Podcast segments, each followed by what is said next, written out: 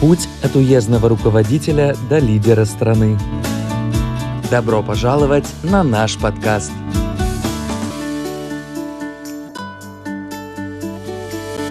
Вы слушаете подкаст «Путь», я его ведущий Равиль Будуков. Всем известно, что инициатива создания экономического пояса «Шелкового пути» впервые была озвучена председателем КНР Си Цзиньпином в 2013 году в рамках визита в Казахстан. Но сегодня я не буду говорить об этом, давайте обратим свои взоры на море. В октябре 2013 года председатель КНР Си Цзиньпин совершил поездку по странам Юго-Восточной Азии. В своем выступлении в парламенте Индонезии китайский лидер выдвинул идею совместного создания морского шелкового пути 21 века, которая привлекла большое внимание мировой общественности.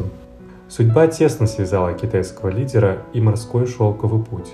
В свое время Си Цзиньпин 17,5 лет работал в провинции Фудзянь, которая расположена на юго-востоке Китая. Именно эта провинция считается отправной точкой и колыбелью древнего морского шелкового пути. До наших дней Фудзянь сохранила тесные контакты со странами и народами вдоль морского шелкового пути. Во время работы в этой провинции Си Цзиньпинь уделял особое внимание охране достопримечательностей морского шелкового пути – и распространению традиций и культуры с помощью межличностных коммуникаций. Таким образом удалось подчеркнуть красоту и значимость начала морского шелкового пути.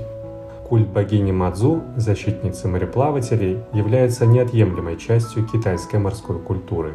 Эта богиня популярна вдоль всего китайского побережья, особенно в провинции Футянь и на Тайване. Напомним, что по преданию прообразом Манзу стала девушка по имени Линьмо, которая родилась в рыбацкой деревушке на острове Мэйджоу уезда Путянь примерно в 960 году при династии Северная Сун. В возрасте 28 лет девушка спасла своих близких, которые попали в беду в морской пучине, и отдала за это свою жизнь. В честь Линьмо жители на острове возвели храм, и с тех пор китайцы считают Мадзу повелительницы водных движений, рыбаков и мореплавателей. Прошло более тысячи лет.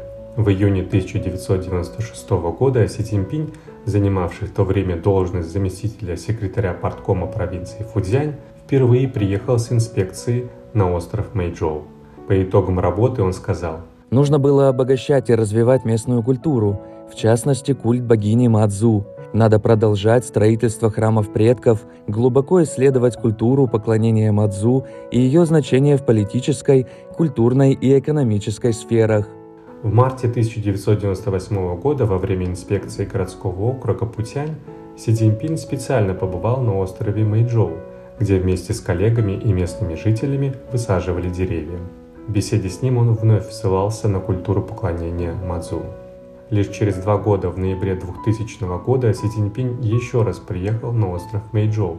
На этот раз он с коллегами побывал на месте, где по плану должны были построить площадь Тяньхоу-Мадзу, на которой ежегодно должны были проводить масштабную церемонию жертвоприношения богини Мадзу.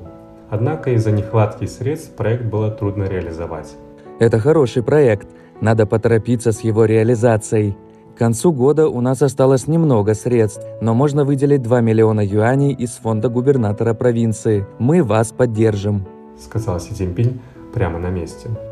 По словам Си Цзиньпина, в культуре поклонения Мадзу можно выявить культурно-туристические возможности. В образе Мадзу отражается характер китайской нации.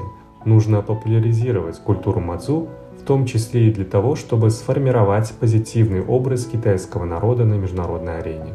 В 2009 году верования и обычаи поклонения Мадзу были включены в список нематериального культурного наследия ЮНЕСКО. Таким образом, культура поклонения Мадзу стала духовным достоянием, принадлежащему всему человечеству, в частности странам вдоль морского шелкового пути. Согласно официальной статистике, по состоянию на август 2022 года 149 стран подписали документы об участии в инициативе «Один пояс, один путь». В этом огромная заслуга китайского лидера Си Цзиньпина.